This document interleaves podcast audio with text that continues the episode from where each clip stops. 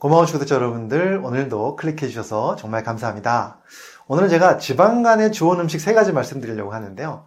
사실 지방간이라는 것은 이 간의 지방이 차지하는 비율이 오 퍼센트 이상을 넘어갈 때 지방간이라고 얘기를 합니다. 근데 지방간에는요, 알코올성 지방간이 있고요, 비알코올성 지방간이 있습니다. 알코올성 지방간이라면 당연히 술을 안 드시는 것이 가장 큰 도움이 될 것이고요. 비알코올성 지방간인 경우에는 사실 점점 점점 어, 그 빈도가 늘어나고 있습니다. 그래서 이천십육 년부터 조사해봤더니 이천십육 년부터 이천이십 년까지 비알코올성 지방간으로 진료받은 횟수가 거의 세 배까지 증가했다는 얘기가 있습니다. 그래서 오늘 제가 이 지방간에 좋은 음식 세 가지 말씀드릴 테니까 오늘 영상 끝까지 봐주시고요. 도움이 되셨다면 좋아요, 구독, 알림 설정 해주시면 감사하겠습니다.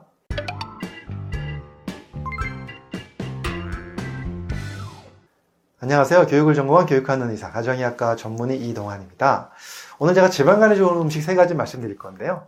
이 말씀드리기 전에 영상 보시는 분들 중에서 지방간이 굉장히 흔한 질환이잖아요. 그래서 지방간을 앓고 있었던 분이 계셨는데 나는 어떤 방법으로 좋아졌다 이런 거 있으면 경험담 좀 올려주시면요. 많은 분들에게 도움이 되실 것 같으니까 그것도 한번 부탁을 드리고요. 자, 일단 시작을 한번 해보도록 하겠습니다. 자, 첫 번째 음식은 바로 뭐냐면 커피입니다. 좀 의외죠. 사실 커피는요. 굉장히 많은 연구를 통해서 이미 간 보호 효과가 있다고 알려져 있는데요. 그래서 그런지 지방간에 좋은 음식 중에도 이 커피가 포함되고 있습니다. 미국 캔자스대 연구팀이 연구한 자료를 보면요. 이천이십 년에 간 전문 학술지에다 실린 내용이었는데요. 그 커피를 규칙적으로 마시는 사람들, 그런 사람들이 비알코올성 지방간의 위험률을요. 그렇지 않은 사람들에 비해서 이십삼 퍼센트까지 감소시켰다고 되어 있고요. 그 다음에 이미 이 비알코올성 지방간으로 진단받은 사람들 중에서는요. 커피를 규칙적으로 마시는 분들이 그렇지 않은 분들에 비해서 간 섬유화로 진행될 확률을 삼십이 퍼센트 정도 낮췄다고 되어 있습니다. 자, 여기서 간 섬유화로 진행된다는 건 무슨 뜻일까요? 그것은 바로 간이 굳어진다는 뜻이죠. 바로 간경화로 진행되는 것을 막아준다는 얘기입니다.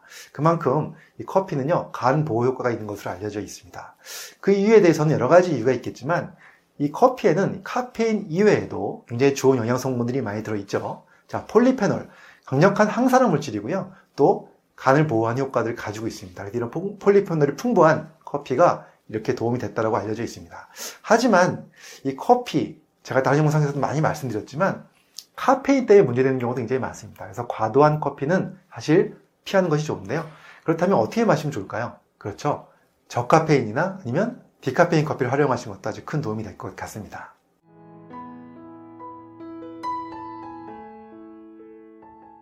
그 다음에 두 번째로 지방간에 좋은 음식은 바로 무엇일까요? 그것은 바로 유산균이 풍부한 음식, 뭐 김치라든가 또는 요거트 같은 유산균이 많은 음식이었습니다. 자, 유산균과 지방간에 관련된 국내 연구가 하나 있었습니다.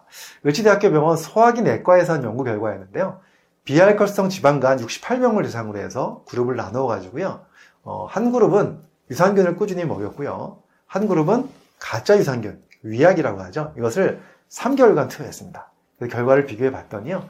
유산균을 어, 꾸준히 먹은 그룹이 그렇지 않은 그룹에 비해서 일단 중성지방 수치도 많이 떨어졌고요. 그 다음에 장내 미생물, 예, 좋은 유익균이 증가한 것도 확인하면서 간내 지방량이 약 이 점 육 퍼센트 감소한 것을 확인할 수가 있었습니다. 자, 여기에 대해서는 이제 많은 이유들을 설명하고 있는데요. 우리가 다이어트가 되고 살이 빠지고 지방이 줄어들면 당연히 지방간도 좋아질 수밖에 없는데요. 이 다이어트, 체중 감량하는 데 있어서 장내 세균이 굉장히 중요하다는 얘기들을 많이 하고 있죠. 그래서 이런 얘기들 많이 들어보셨을 겁니다. 장내 세균 중에서 안 좋은 세균, 뭐 뚱보균 또는 뭐 날씬균 이런 얘기 들어보셨을 텐데 장내 세균이 좋은 세균으로 바뀔수록 우리가 지방이 감소할 수 있다는 것을 보여주는 연구죠. 그래서 유산균을 통해서 장내 세균이 좋아지는 것도 지방도 감소하면서 그와 함께 또 중성지방 수치도 감소하고 또 간에 낀 지방을 줄이는 데도 큰 도움이 됐다. 이 말씀을 드립니다. 자, 그 다음에 지방간에 좋은 음식 마지막 세 번째는 바로 녹차였습니다. 사실 녹차 너무너무 좋은 어, 차입니다. 녹차 안에는요 폴리페놀이 굉장히 많이 들어있어서 여러 가지 효과들을 보여주고 있는데요. 그 중에서 어, 지방간을 줄여주는 효과가 있다는 것이죠. 자, 관련한 동물 실험이 하나 있었습니다. 미국 펜실베니아 주립대학교 연구팀 연구한 자료를 보니까요. 동물 실험, 생쥐를 이용한 실험이었는데요. 십육 주간 생쥐들을 고지방식을 먹이면서 확인을 했습니다. 그런데 한 그룹은 녹차 추출물을 함께 먹이면서 운동도 함께 시킨 경우가 그렇지 않고 그냥 고지방식이만 먹인 경우보다 간에 생기는 지방의 축적이 칠십오 퍼센트 감소한 것을 확인할 수가 있었고요. 그 다음에 운동은 시키지 않고 그냥 녹차 추출만 먹인 경우에는요, 간에 지방이 끼는 그런 지방 축적이 오십 퍼센트 감소한 것을 확인할 수가 있었습니다. 그래서 이 녹차도 지방간을 예방하고 감소시키는데 아주 좋은 것이라고 볼 수가 있습니다. 자, 그런데 여기서 주의할 점 하나 말씀을 드리면요, 제가 사실 음식 세 가지를 말씀을 드렸지만 이 지방간이라는 것이 음식만 이것만 꾸준히 먹는다고 좋아지는 건 아니죠. 전체적으로 피해야 될 음식도 굉장히 중요합니다. 그래서 일단 다이어트를 위해서 과도한 탄수화물, 정제된 탄수화물, 뭐 빵, 떡, 면, 우리가 흔히 얘기하는 이런 것들을 좀 피하는 것이 굉장히 중요하고요. 그와 함께 운동을 통해서 체중 감량을 하고 지방을 줄이면 줄일수록 지방간은 감소된다, 이 말씀을 드립니다. 자, 그리고 아까 잠깐 초두에 말씀드린 것처럼 지방간이 있으셨는데 지금은 잘 극복한 사례가 있으시다면 어떤 방법으로 극복이 되셨는지 댓글란에 적어주신다면 다른 분들한테도 큰 도움이 될 것 같습니다.